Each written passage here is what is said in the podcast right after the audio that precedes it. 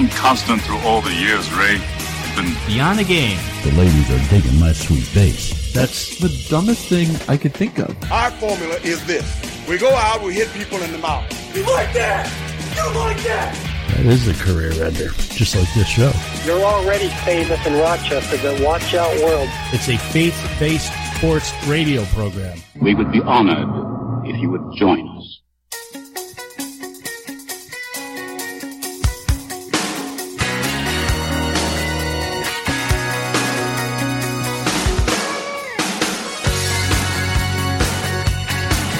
Good morning to you. Thanks for tuning in. I hope you're enjoying your first Saturday of summer.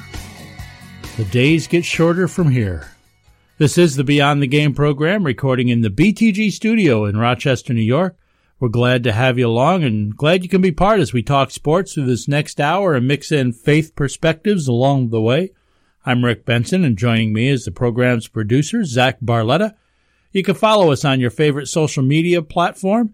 Our handle is at BTG Program, or stop by our website, btgprogram.com. This past week, one of our former co-hosts, Darren Metzger, one of the originals on the BTG program, moved his family to San Diego.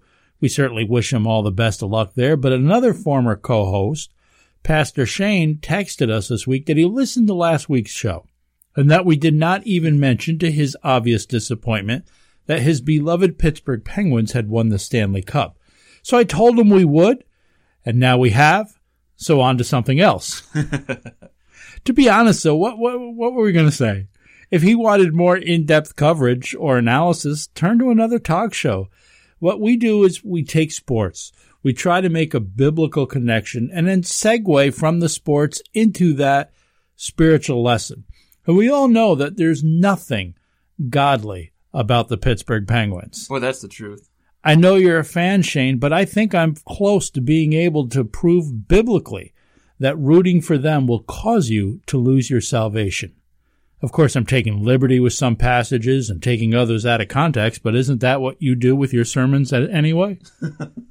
of course, I'm just kidding. I, am just kidding. He's right. How did we miss that, Zach? I mean, we talk a fair amount of hockey on this program. And I know we've talked several times in the weeks leading up to it about the Pittsburgh Penguins specifically, but we didn't touch on them last week. Is that accurate? Who produces the show anyway? I don't know, but that guy clearly was slacking last week. as long as we brought up the NHL, how great was it to see Ottawa Senators goalie Craig Anderson win the Bill Masterton Trophy? Oh, it was fantastic. I you kind of knew going in that it was going to be his, but to see him get it was fantastic. He went through a lot last year, and his wife went through a lot, so it was a really feel good story for sure. Yeah, to be recognized for supporting his wife through the cancer and at the same time being able to return and play at really was a very high level, not only physically, but the mental toughness and focus that that requires. But I think it's cool that the NHL even gives an award for perseverance, sportsmanship, dedication to the game. That's a cool award just another thing that hockey does better than anyone else. Now, you did a lot of tweeting the other night about the expansion draft.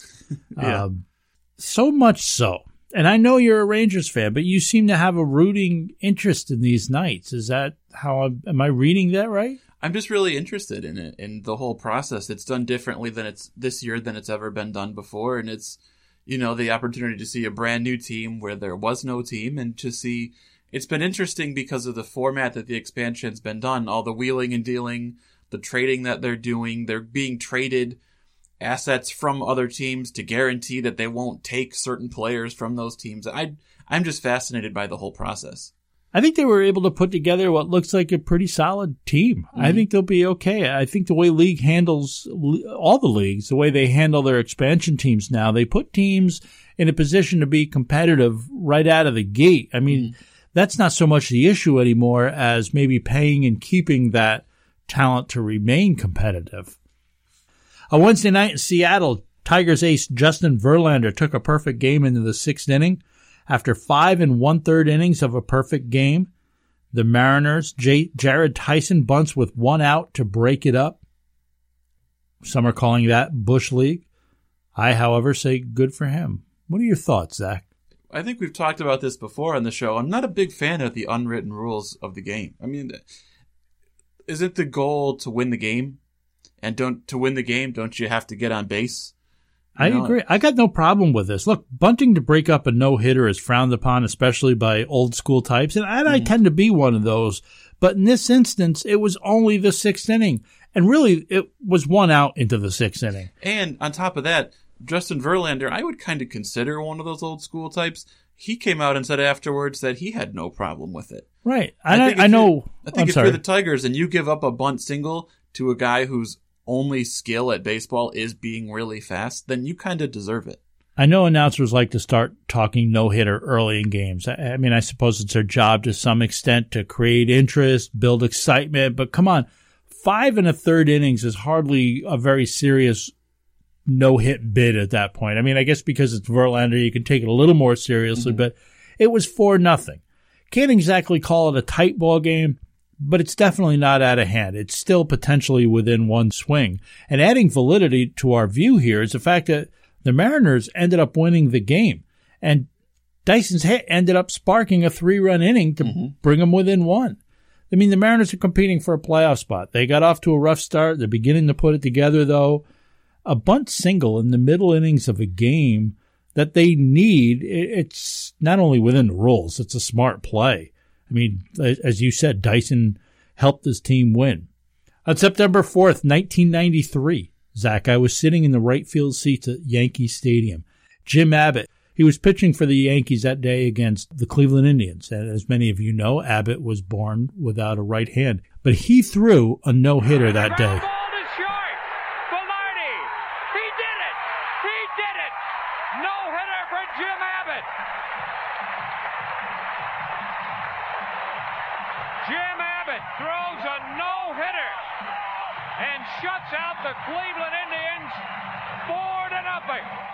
This was just 10 days after he gave up 10 hits and, and seven runs, pitching three and a third innings, I think, during the Indians. But I bring this up because this was pretty stinking cool to be a part of. It was right about the fifth or sixth inning, I remember, when the electricity started to build in the crowd and you started to wonder, well, what if? It was really the very early part of what I would call a no hit bid, not something we were hey, we're in the fifth, sixth inning. We're not really taking it seriously at the point, but we're beginning to wonder. Wouldn't be shocked if he gave up a hit. But I will say the electricity in the crowd, it was electric. And, and I'll tell you, it just built with each out. It was really cool to be a part of it. But the game meant nothing to the Indians. I'm, I'm using this as a comparison to this middle of the season game between the Tigers and the Mariners. This was a game in September when the Indians, the both the Yankees and the Indians were in the AL East at the time. The Yankees were two games behind Toronto going in. The Yankees were in second place, but the Indians were 12 and a half games behind. The game meant nothing. In the ninth inning, obviously Abbott's still working no hitter. Kenny Lofton, who eventually would play for the Yankees, mm-hmm. leads off with a bunt attempt trying to get a hit in the ninth inning of a game that means nothing to his team and break up a no hitter by getting a one handed pitcher to field the ball. Now, Lofton was serenaded with boos after the cheap bunt attempt. He eventually foul, he fouled that off and eventually ground out to second, but that was Bush League. What Dyson did in the sixth inning during a game in June, I don't think so much. Coming up on today's show, the WNBA Seattle Storm has partnered with a sponsorship deal with abortion provider Planned Parenthood. The team will run a game day promotion with the, well, excuse me, healthcare provider. I, as you can quite imagine, I'm not a fan of this. And the New York Yankees have returned from one of their famous West Coast disappointments. Didn't play all that badly, apart from the bullpen, I guess. And I suppose Masahiro Tanaka still struggling. Either way, they still won only one game out there, and while they were out there, they found out that they will not be able to call up one of their top prospects to replace a veteran who really hasn't been able to hit water if he had fallen out of a boat. Of course, we'll have regular features such as shenanigans, a Tim Tebow mention, and you like that. And you may want to stick around for this. Later in the program, Zach will share how he used his beard to provide shelter for a homeless family during a recent thunderstorm. That's all coming up today on the Beyond the Game program with Rick Benson and Zach Barletta.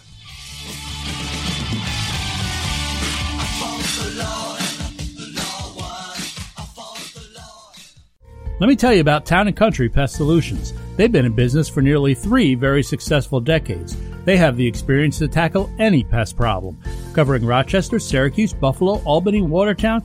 Any place that could pick up this radio station is somewhere Town and Country Pest Solutions takes on pests and critters of all kinds. Town and Country's technicians are friendly, professional, and most importantly, they're knowledgeable. Bees, wasps, roaches, ants, bats, mice, call Town and Country. Even raccoons or larger animals, call Town and Country. Have a bed bug problem or just want to check and make sure that you don't have a bed bug problem? Call Town and Country. Early detection is key when it comes to bed bugs, so if you suspect a potential problem, call Town and Country Pest Solutions today. Town and Country's success rate and their guarantee are both well above industry average. Call Town and Country Pest Solutions today, 585 426 5024. That's 585 426 5024 and let their team of professionals handle whatever pest problem you may have. Or visit them online, townandcountrysolutions.com. Town and Country Pest Solutions, fearing nothing but God. Is here. Ram Sports Network, Christian Sports Television. That's right, Christian Sports Television. Ram Sports Network is the first Christian sports TV channel with programming from Pee Wee to the pros, games, events, sports talk, fitness and nutrition, sports missions, Western sports, and sports ministry. We're spreading the gospel through sports. Watch us now at ramsportsnetwork.com or find us on the Roku channel store. Ram Sports Network. More than a game. And now it's time for the most awesome thing I saw this week. Everything is awesome. Everything is cool when you're part of a team. I don't believe what I just saw. Yes, that's awesome. Zach, have you seen the video of Tigers Miguel Cabrera from Wednesday night's game in Seattle, the same game we were just talking about with Verlander? I haven't. You told me about it, and I definitely need to go see it. He chases a foul ball towards the stands down the first base line. As he approaches the fence, he, he realizes he's not going to be able to catch the ball. He notices a fan there in the front row who has a good beard. And the fan has got is sort of looking at the watching the flight of the ball. So he's got his head turned. By the way, his beard not nearly as spectacular as yours. Thank you. But with the fan turned away, Cabrera sort of reaches his glove up and strokes the guy's beard and squeezes it in a playful manner. And I, I just always think it's so awesome when you see players interact with fans in such a, you know, Yeah. good natured way. Why don't we get into this week's shenanigan statements? All right, let's do it. Cavs owner Dan Gilbert created an uproar this weekend when he fired the team's GM without consulting LeBron James. So, truth or shenanigans, Gilbert should have asked LeBron's opinion first. I say shenanigans. LeBron doesn't own the team. He doesn't sign the checks, although I guess he does sort of provide the money for those checks. Uh, He's a player, LeBron is. And while it may have been classy, I think, to at least throw it by him, Gilbert doesn't need to do that. When you have someone as part of your organization who's important to it as LeBron is to Cleveland, it's probably a step I would have taken. I probably would have said, Hey man, here's what I'm thinking about doing, but uh, what do you think? No, I, I think shenanigans that he has to do that. I say shenanigans as well. Um, at the end of the day, you're LeBron James's employer. Your general manager is also, in a way, LeBron James's employer. Um, unless your plan is to make LeBron the GM, you don't really have to clear it with him first. You know, LeBron's going to have his say in the player decisions, and that's a fact. But no, at the end of the day, no, you don't have to clear it with him first. The Vegas Golden Knights will have a winning record this year in their inaugural season. You know, we talked about this too briefly during the opening, and I, I agree. They got a really good goaltender, more than one good goaltender. They they got they got some good talent off other teams' rosters. I, um, yeah, I, I think they will. I think they'll even be in the hunt for the playoffs. I say shenanigans. Part of that is based on the fact that they've already traded away two of the defensemen that they drafted. They are, I think, planning for the long haul. They're looking for draft picks. They're looking for young players. Well, I don't think they'll be bad. Uh, I think the worst record for an expansion team in their first season was an eight win team. They're not going to be that bad. Um, they'll probably be around 500, but I don't think you could consider them a contender or even somebody that will have a winning record. mean, you just said they'll be around 500. So, mean, if they're a game or two over, then Yeah, and anything's possible. Like you said, a goalie can get hot and steal some games, and they have a pretty good goalie now in Marc Andre Fleury. But I just, you know, a year or two down the road, absolutely. This year, I think maybe we should pump the brakes a little bit. Yankees top prospect Gleyber Torres was close to a promotion to be the Yankees' third baseman, but will now miss the rest of the season after tearing his UCL and undergoing Tommy John surgery. So, truth or shenanigans, the Yankees will trade for a new third baseman. What do you think? When I wrote the question earlier this week, I thought for sure that it was going to be a yes. But the more I think about it, the more I think that they really would like to continue trying to fill the position from within. That was their plan with Torres. They have Tyler Wade at AAA, who is batting 300 with the stolen base total already in the teens. I think he hit well in spring training. I think you could call him up and play him at third. They brought up Miguel Andujar from AA to AAA. He's batting 500 so far in, in a short sample size at AAA. I think the Yankees really are really laser focused on keeping all of this youth that they've stockpiled and trying to fill from within. And the way Chris Carter and Greg Bird are going, they may need trade assets to trade for a stopgap at first base. So third base, I think, like it or not, is going to be a kid from within the system. I, I say shenanigans that they. I don't think they're going to trade for somebody. They got Tyler Wade, as you mentioned. Um, I think he gets the opportunity. There's still Ronald Torreyes, right? He's filled in magnificently at times. Yeah. And, and truth be told, Headley may yet pull out of the funk he's in. I mean, I see no reason that the Yankees should feel the need to give up anything at all to try and improve on the options they already have. I mean, who's really available? You're going to get a Martin Prado, Trevor Plouffe. Uh, Mike Moustakas is interesting, and that would only be a rental, which is really all the Yankees would want anyway. But why would you be willing to part with something as much as what the Royals would want? I don't think the Yankees will. Dodgers outfielder Yasiel Puig, who defected from his native Cuba, said recently that his struggles over the last few years have been caused by the team trying to change aspects of his game and no longer allowing him to quote unquote have fun. Truth or shenanigans, teams need to let Hispanic players just perform the way they've always played. Aspects of his game being changed or why he's been playing the way he has. Gonads are useful for their purpose, but they are no substitute for brains. I mean, stop. I don't know. Maybe I agree, or maybe shenanigans. I don't, I don't know. What is the way they've always played? Look, you're part of a professional franchise now. You know, real uniforms and everything. You need to fit with the organization's philosophy. Mm. You need to fit with your teammates. Uh, you can't go rogue doing your own thing. But I, I guess I don't know really what we're talking about. What does he mean? The aspects of his game. If it's just admiring a home run like he did the other night against the Mets, have at it. I don't have a problem with that. No bat flips, but I don't have a problem with that. Some pitchers will, so, but that's really his problem. Yeah, I say shenanigans as well. I I understand they're dealing with a big culture change. He had to defect and sneak out of Cuba. He had to learn a new language and, and a new country and a new city. But at the same time, like the things that I remember the Dodgers trying to change about his game were things like his habit of throwing to the wrong base, or trying to gun a guy at the plate instead of hitting the cutoff man like he's supposed to, or taking off to steal bases at, at inappropriate times. He really needs to learn how to play the game the correct way, and he doesn't.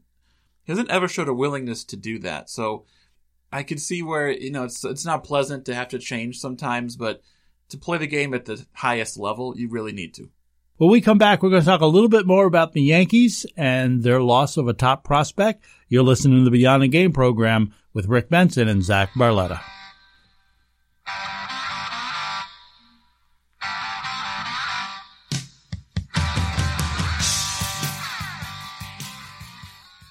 Time now for the Red Hawks Report for our broadcast on June 24th, 2017. The Red Hawks Report is presented by Roberts Wesleyan College. No games to report on, but that doesn't mean that things are slow on the campus of Roberts Wesleyan College. The school's in the midst of a project replacing the synthetic turf on its athletic fields with a new upgraded field turf, and I know that the athletic department is excited about that as it is a needed improvement for the Red Hawks teams. And coming up is the 10th annual Red Hawk Golf Scramble at Mill Creek. That'll be happening on July 17th starting at 11:30 a.m. The annual fundraiser helps secure scholarship funds for student athletes. If you would like more information or would like to register for the event, it includes a lunch and a dinner. You can call our good friend Hannah at 585-594-6193. Once again, that's Hannah. Give Hannah a call, 585-594-6193. We'll also be rolling out a new athletic website in the near future. We'll be showing that off at the upcoming golf tournament. There's also summer camps going on, youth summer camps. They'll actually start this coming Monday, but there is still room to get involved. So if you're looking for a fun full day summer camp, call 585 594 6778 or email them at camp at roberts.edu. That is singular, camp at roberts.edu. Lots of things still going on on the campus of Roberts Wesleyan College. That's the Red Hawks Report for this week, June 24th, 2017. The Red Hawks Report being presented by Roberts Wesleyan College. Follow Roberts Wesleyan Athletics on Twitter at RWC Redhawks and get scores, highlights, and other bits of information pertaining to Roberts Wesleyan Athletics by visiting the RWC Athletics website, athletics.roberts.edu. This has been the Red Hawks Report presented by Roberts Wesleyan College. Do you know a high school athlete looking for a D2 college? Hi, I'm Dr. Deana Porterfield, president of Roberts Wesleyan College. We're proud to be a serious athletic school with great opportunities for serious athletes. In fact, we have the only Division II athletic program in the area. Our many varsity programs range from basketball, tennis, and cross country to track and field, golf, volleyball, and soccer.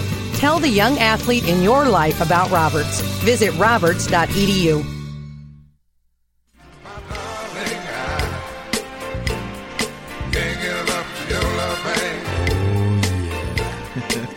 Welcome back into the Beyond the Game program, Mixing Sports with Faith.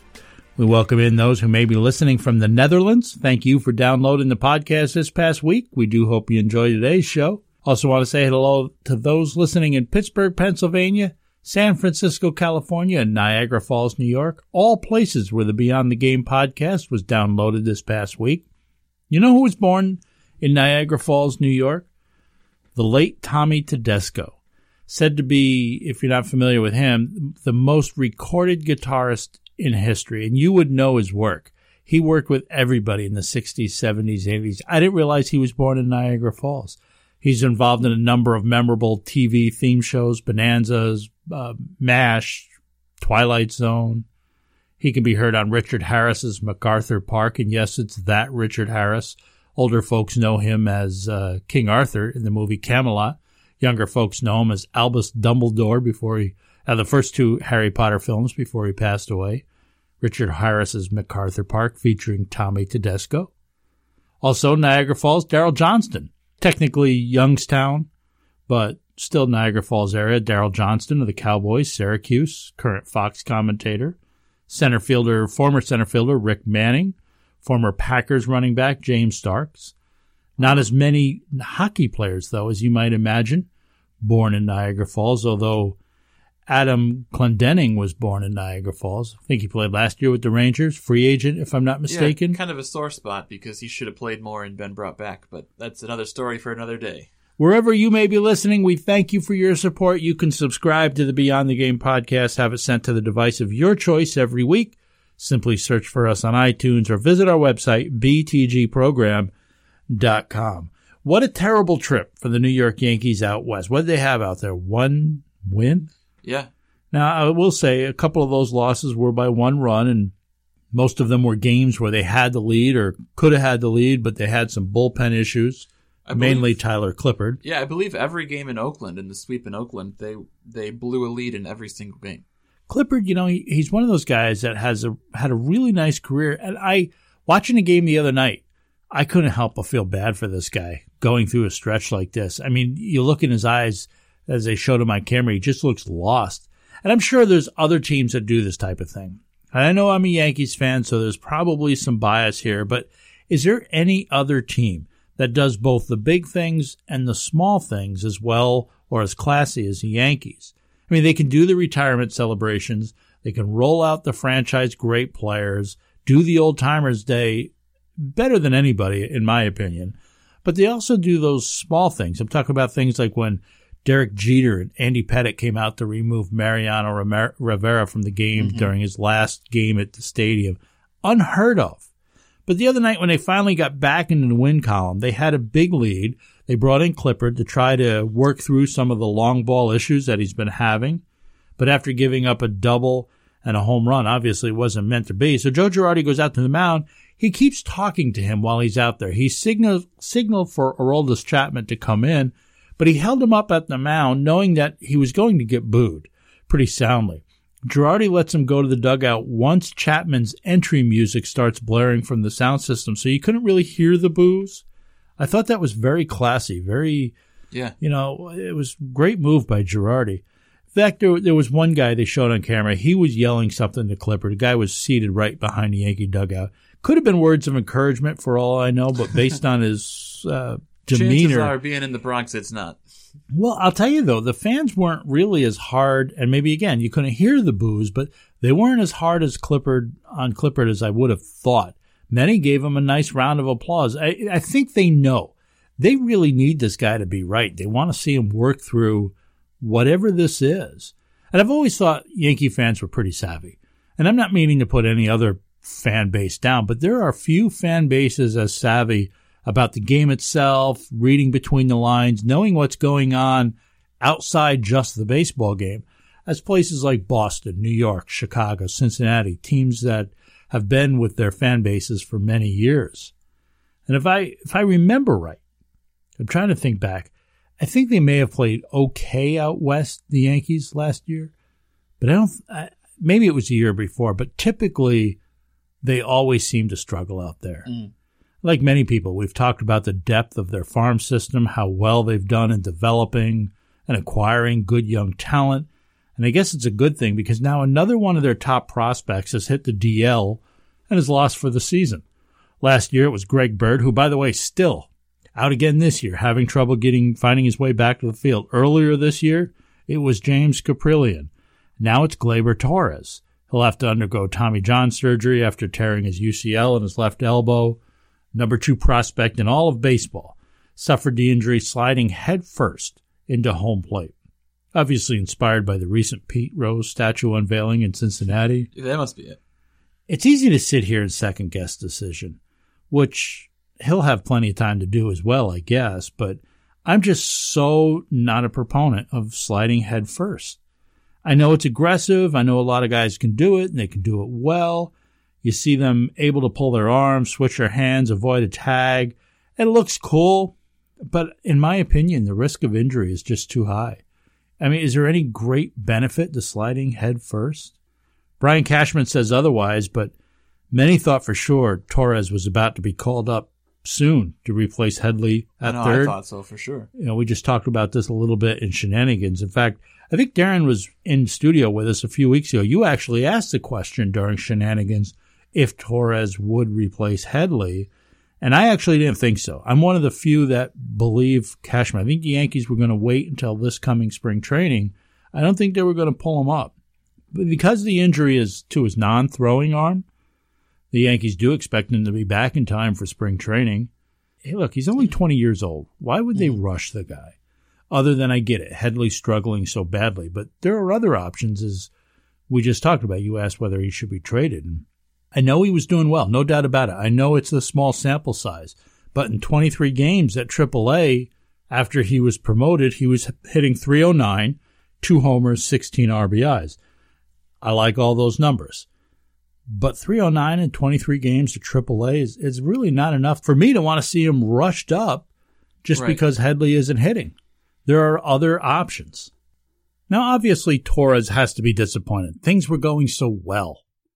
He gets to reflect on it, plenty of time to think about what maybe he could have done differently to have avoided being in this circumstance where he's dealing with the disappointment, like maybe not sliding headfirst in the home plate.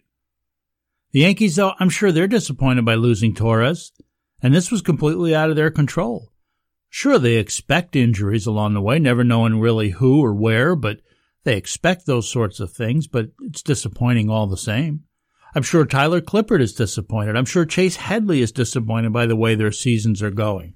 Headley hearing whispers of being replaced at some point. We can look back and we can see disappointment all throughout Scripture. If you're taking in air and nourishment, then there are times when you deal with disappointment as well.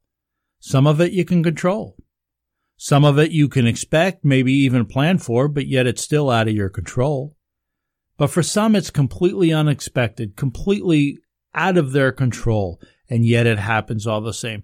Guys like King David, Moses, Abraham, Joseph all dealt with disappointment, and most of it due to other people. Just think about Jesus' disciples in the gospel passages. They fully believed Jesus was the Messiah. They expected him to usher in the messianic kingdom. Imagine their disappointment when instead he was hung on a cross, crucified and buried. Their hopes, their hopes died with him, were buried with him in that tomb. You've been there, I'm sure, dealing with that sort of disappointment where you counted on something only to have those those dreams, those hopes dashed, those plans dashed. You know, while it can be difficult to identify, there's always a bright side. You're familiar with the phrase, this has come to pass. Well, well, it's true. Things come to pass. People and circumstances which bring us disappointment will come, but they'll also pass. The disciples expected a messianic kingdom. But if they look past that disappointment after Christ was dead, after he was buried, they would see that God had a much bigger plan. Because Jesus died, but he also rose again to rescue all of humanity from the oppression of sin. His purpose wasn't just to bring out a change in some circumstances for a group of people on earth. His death, his resurrection can change the eternal destination of anyone who turns to him. Now that's a big plan. Disappointment, disappointment is the first spark that attacks our faith. While it seems like something that's temporary, disappointment does, seems harmless, something that we just need to power through, it can halt our spiritual growth. It can leave us feeling bitter, defeated. When we place our expectations in people, we're often di- disappointed. Maybe a friend has betrayed you. Maybe your children have let you down in some way that maybe your spouse isn't meeting your expectations. Maybe the fact that you don't have a spouse or a significant other has left you disappointed with other people. The reality is that people will never be able to meet all your needs. They're, they're just not sufficient to do that. Paul said of God, though, in 2 Corinthians 12 9, and he has said to me, My grace is sufficient for you, for power is perfected in weakness. Most gladly, therefore, I will rather boast about my weaknesses so that the power of Christ may dwell in me. There are parts of our lives only God can fill, only God can satisfy. His grace is sufficient. Disappointment with people, you know, that should drive us to Him, seeking that fulfillment. I want to encourage you that no matter what you're going through, no matter how much disappointment you feel, turn to God for hope. Don't let that disappointment fester and don't let it become depression. Don't let it be a wedge between you and other people or even worse, you and God. 1 Thessalonians 5:18 says in everything give thanks for this is the will of God in Christ Jesus concerning you. Thanksgiving is the antidote, if you will, to disappointment. Of course, this is all very easy for me to say. You know, chin up, stiff upper lip and all. But no matter what you're going through, we can find something to be thankful for. If you're a believer, you can be thankful that your sins are forgiven. You can find joy knowing that He has good plans for your future, no matter how dark the current circumstances may seem. He's promised never to leave you. He's promised never to forsake you. All things we can be thankful for. We need to be able to leave disappointment in the past. We need to look ahead, trusting in God's plans. In chapter 2 of the Old Testament book of Haggai, the Jews were disappointed by the new temple that had been built. They were comparing it to the first one, the first one which Solomon had built, sparing no expense, hiring all the best workers. They needed to stop complaining. They needed to stop comparing it and simply be thankful for this new temple that they had. Disappointment only grows when we compare ourselves to somebody else, look at another set of circumstances, focus on how something used to be or how we think it ought to be. Those kinds of comparisons, you know, the good old days, they're rarely fruitful. There's not a lot of good in them. It didn't do the people of Haggai's day any good to think about how magnificent Solomon's temple was compared to their own work. But God told the prophet in verse 4 Be strong, all ye people of the land, saith the Lord, and work, for I am with you. We must be willing, we have to be willing to let go of the past. The Jews had to let go of, the, of their memories of that original temple. The new temple was never going to be as grand as the first, and they had to accept that. But it could still be pretty darn terrific. It may be that you need to let go of a painful memory. Maybe you need to forgive somebody, even though they'll never admit that they were wrong. As hard as it may be, if it's holding you back, if something is still a discouragement to you, then you need to let it go. You need to stop living in the past. And I know, I know it's hard. I know these things are easy to say, but until you do that, you will have a hard time moving ahead. One of my favorite scripture passages is Philippians chapter 3 verses 13 and 14. Paul says this, Brethren, I do not regard myself as having laid hold of it yet, but one thing I do, forgetting what lies behind and reaching forward to what lies ahead. I press on toward the goal for the prize of the upward call of God in Christ Jesus. Paul's looking ahead. He's, he's not living in the past. And now remember, Paul used to be Saul. He has a pretty dark past, has a very violent past. I'm sure it's not pleasant to think about. He doesn't. He leaves those things and he keeps pressing forward towards the mark. We have to look ahead. The Jews in Haggai's day, man, they romanticized the past completely, you know, not even thinking about the future. And what was the future? In that second chapter of Haggai, verses 6 and 7, God talks about doing remarkable things, shaking the heavens and the earth. Is there a disappointment dominating your focus? Do you find yourself looking back more often than looking ahead? Do you ever find yourself making those kinds of useless comparisons? Look ahead. God might want to shake the heavens and the earth in your life. Do yourself a favor. Give it to God. Trust Him to take care of it and to bring you to a better place. What's the phrase? Let go, look up, and then look ahead. You can do it. Philippians 4:13 I can do all things through Christ which strengtheneth me. I'm Benson.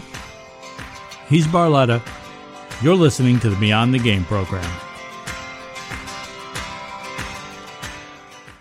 When I have a home remodeling project, whether interior or exterior, I call McAfee's Remodeling Company. Family owned for nearly two decades, McAfee's Remodeling Company is the name I trust. Mike McAfee put a new bathroom into my house three years ago, and I'm still getting compliments on it every time someone comes over to visit.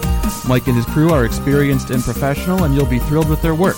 So give McAfee's Remodeling Company a call today at 402 1070.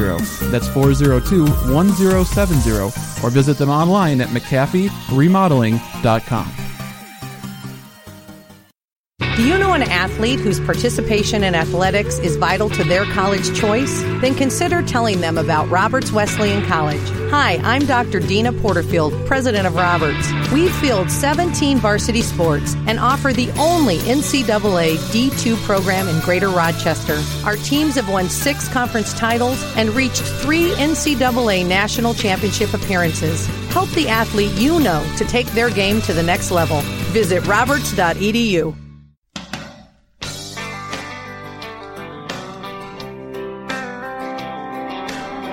Rick Benson along with Zach Barletta, recording the Beyond the Game program from Rochester, New York. BTGprogram.com or at BTGprogram. The Beyond the Game program, it's a unique program among sports talk shows because of our faith-based content. And it's unique among faith-based programming because of its sports talk content. Very few shows combine the two. There's a handful, but when those of that handful do it, they usually do it in one of two fashions. Maybe it's a in-depth interview type of program where they profile someone from the sports world and highlight their faith journey. Or it may be more sports focused, more of a sports talk show, but yet they leave you with a brief spiritual nugget, a brief thought to take home with you tied in. I'm not aware of any program which references as much scripture, does as much in depth teaching, tries to balance its sports talk and its spiritual teaching as much as we do here. Now, of course, it's just a radio program. There really isn't a right way or wrong way to do it. I'm not saying the way other folks do it is wrong. I'm not saying the way we do it is right. It comes down to the preference of the host, the producer, what they believe God has laid on their heart to do. And I say that because we enjoy very much talking sports and then segueing into a spiritual conversation that focuses on sound biblical teaching. Our sports talk is just that sports talk. And then once we segue into a spiritual conversation, well, it's just that it's a spiritual teaching. And we take it very seriously. Like any preacher, like any Bible teacher ought to do, we invest a good amount of time, prayer, energy, preparing the content that you hear on BTG. It's not very often where we do a segment like we're about to do, where we don't have sports conversations leading into the spiritual content, or where the subject matter is as heavy as what I think this is going to be. Sometimes I wonder if our society has reached a troubling new peak for violence, evil, disregard for life, or if it's just because that we have such constant access, such instantaneous news and information that just makes it seem like it's worse than it's ever been. I know there are many good people. There are many wonderful people in life. There's many good and wonderful things about the world we live in. I don't want to be too negative. I, I, I don't want to misrepresent. I, I know there's a lot of good. Yet because of sin, it's not a surprise that as we get closer and closer to the promised return of Christ, that the moral foundations of our society continue to crumble. Morality has taken a hit. And one of the most clear cut evidences of this, in my opinion, is the erosion of the concept of the sanctity of human life. It seems that more and more people place very little value upon human life. To them, life is cheap. I believe that for our listening audience, however, most would hold a higher view of human life. We talk to a lot of faith based audiences. And Jesus said that we are to be the salt and the light of the world. And while few of our listening audience may seriously contemplate having an abortion, to effectively be the light that we're called to be, believers might need to reevaluate their values, perhaps strengthen some of their convictions in order to be an influence to others who might seriously consider that. We need to speak up about pro life issues, vote for candidates who spo- support pro life positions. Let our opinions, our outrage be known to businesses who we may need to consider no longer supporting. It was a small article in the sports section this week, but the Seattle Storm of the WNBA has become the first professional sports team to partner with Planned Parenthood. Of course, since the campaign season, a number of celebrities, other left leaning activists have pledged their support for the organization, but the Storm are the first professional sports organization to officially support what is the number one abortion business in the United States. Next month, the ownership group of the Storm will hold a stand with Planned Parenthood rally before a game with the Chicago Chicago Sky, excuse me, which is scheduled to be broadcast live on ESPN2. They'll be donating $5 of every ticket sold for the game to the organization, and they're asking that businesses and corporations who support Planned Parenthood would purchase tickets that could be don- donated to local Seattle women and children groups. Additionally, the team will hold an online auction benefiting Planned Parenthood, which will include memorabilia from players. Team owner Dawn Trudeau said supporting Planned Parenthood is a great project for the women owned, women run team because it offers essential services to women. Trudeau said in a statement, access to affordable, quality health care, including a full range of reproductive care, is a critical precondition for anyone, especially girls and women, to pursue their dreams and grow into their best selves. The essential services provided by Planned Parenthood make the organization a natural ally and partner for the storm. The Storm and many others who support Planned Parenthood, they continue to prop it up, referring to it as reproductive health care provider. They intentionally, in my opinion, intentionally mislead the public by focusing on a very small portion of what it is that Planned Parenthood does and say that supporting health care is what they're doing when they support Planned Parenthood. What Planned Parenthood does most and what they do best is kill babies. They're an abortion machine masquerading as healthcare for women. One news report said that the abortions group annual report shows it performed 328,348 abortions on unborn babies in 2015. That's that's 5,000 more than the previous year. Planned Parenthood performs approximately one third of the entire abortion count in the U.S., and they get about a half a billion dollars worth of taxpayer money to do it each year. I'll tell you, a clear indicator of what they're truly about is their insistence. They insist on being an abortion provider. President Trump offered to support an increase in taxpayer funding to Planned Parenthood if it would stop doing abortions, but Planned Parenthood has refused. CEO Cecile Richards is on record of having called the offer insulting, which should tell you everything you need to know. Their, that abortion is their business. That's what they do. That's what they choose to do. That's what they want to do. Yet the Seattle Storm are proud to align themselves with the controversial organization. The Storm did not, the Storm did, I should say, make a point that players are under no obligation. The players don't have to be involved with this. But they said that they and the coaching staff have showed a lot of enthusiasm about the support of Planned Parenthood. Trudeau said, We're doing this to help make sure that all women and girls have access to health care. Then wouldn't it be better then to support a local hospital? Wouldn't it be better to support a true healthcare provider in the area instead of an abortion chain? The fact that our tax dollars help fund the murder of innocent lives is an outrage. And I believe America will be judged by God for its decision to legalize abortion and perhaps it already has. People may want to hide behind such rare circumstances as rape or risk to either mother or child as the reasons to allow abortions, but there is no doubt, there's no doubt in my mind that this is more a matter of convenience. Bringing a baby into the world may not be convenient to the parents, so they justify killing it, and Planned Parenthood stands ready to help. It's such a hypocrisy that many states have what are called fetal homicide laws, and many others have varying kinds of penalties for attacks on women that result in harm to a baby that she is carrying.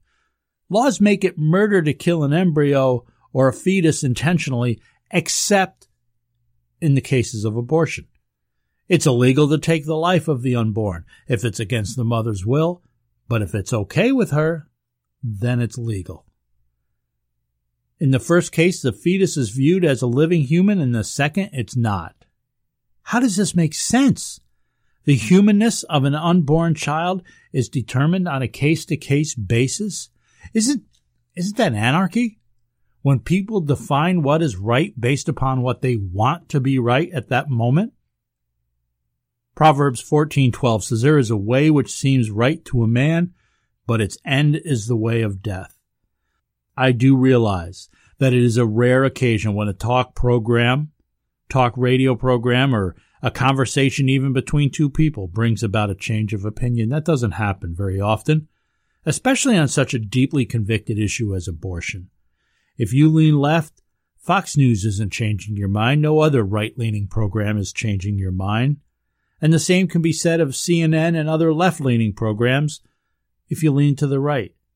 A change of opinion most often comes with time. It comes as a result of one's own experiences, not as a matter of debate. And I would not expect that whatever argument Zach or I present, I would expect that you would agree or disagree based on the view that you already own. I'll be honest, more often than not, both sides of any debate can present reasonable basis for their views. There's highly intelligent people, I get it, who believe that it's okay to kill an unborn child. But I also understand that in 2 Peter 3 3, the Bible says that in the last days there will be scoffers who will walk about after their own lusts. They follow their own desires. In verse 5, it refers to, refers to them as being willingly ignorant of what the Bible says. In Romans chapter 1, the Bible says that people make the decision that even though they know of God, they may even believe in him, but yet they choose to follow their own way. Chapter 1 of Romans, verse 22 says, Professing themselves to be wise, they became fools. Many times, people who are blinded as a result of sin, they, they laugh it off as either old fashioned or outdated. But whether we see our sin, want to see our sin, refuse to see our sin, see our sin and deny it, we're still accountable for it and we will still stand before God one day to answer for it. 2 Corinthians 5:10 says, "For we must all appear before the judgment seat of Christ, that everyone may receive the things done in his body according to that he hath done, whether it be good or bad." Romans 14:12 says, "So then every one of us shall give an account of himself to God." In the Word of God, the 139th Psalm, the psalmist refers to himself 10 times in the unborn condition with personal pronouns. He clearly declares his personhood while still in his mother's womb. Isaiah 49 says, Listen to me, O islands, and pay attention, you peoples from afar. The Lord called me from the womb. From the body of my mother, he named me. And in Jeremiah 1 5, God speaking to the prophet says, And before you were born, I consecrated you. I have appointed you a prophet to the, no- to the nations. There's a host of other passages as well, which show how God views the child still in the womb. He makes no distinction between the humanity of the born and the unborn. In Exodus 21, verses 22 to 25, a law is given protecting the fruit of a woman's womb, a mother's womb, to the extent that if the life of the baby is lost due to the mother being hurt, then the offender is subject to his own life being taken.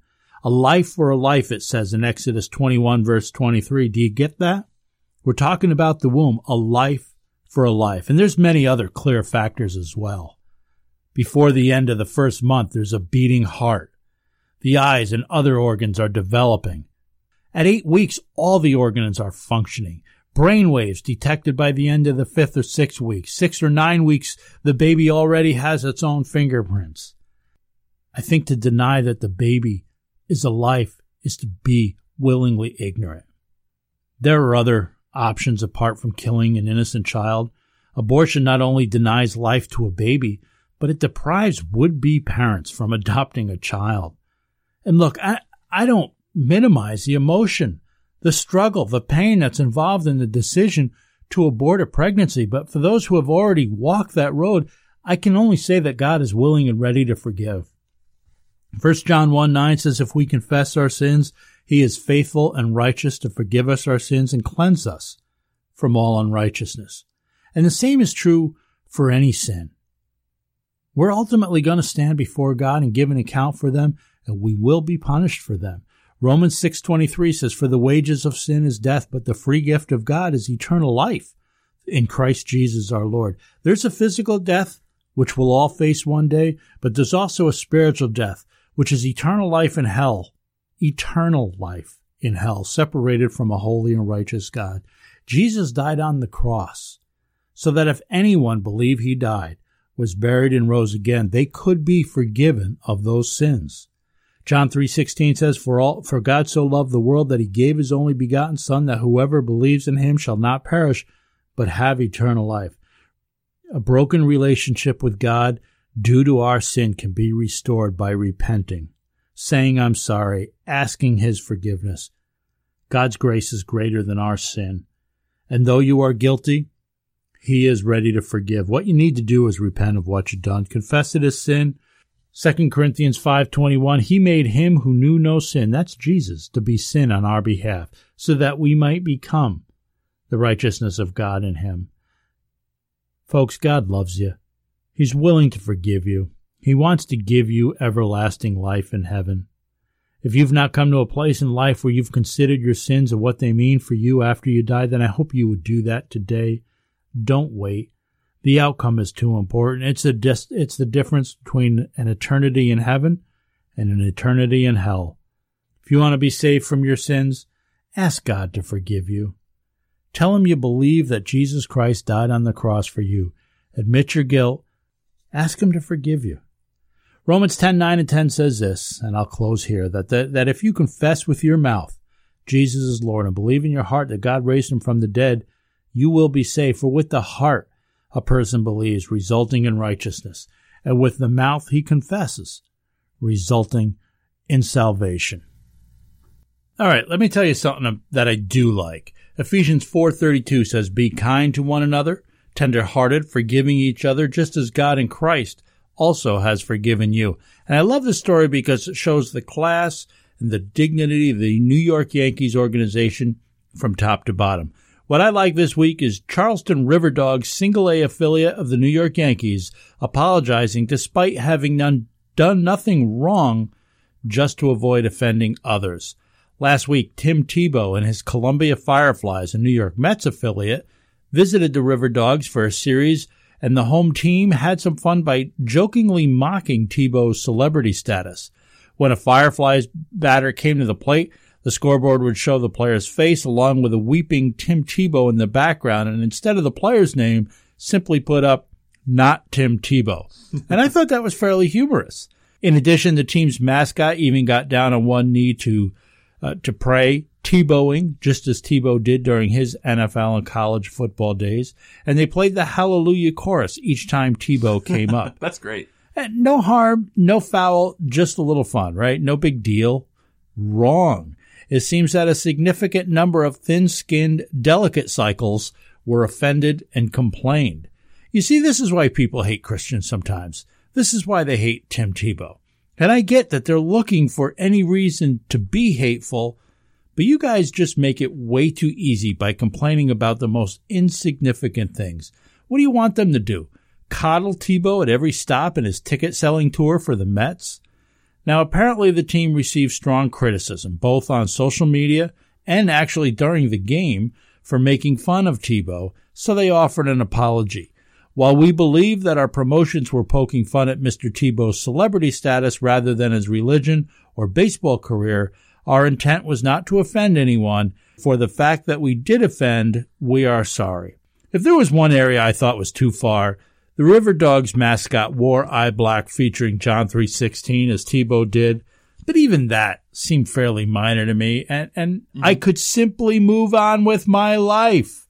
Most fans thought it was just good natured fun, but a couple, you know, they had a problem with it. And the ones that did think it was good natured fun said they appreciated the classy apology. J.C. Shurburtt, a, a, radio host for the ESPN affiliate down in that area, said whoever came up with the idea to make fun of Tebow's faith during the game should be fired ASAP.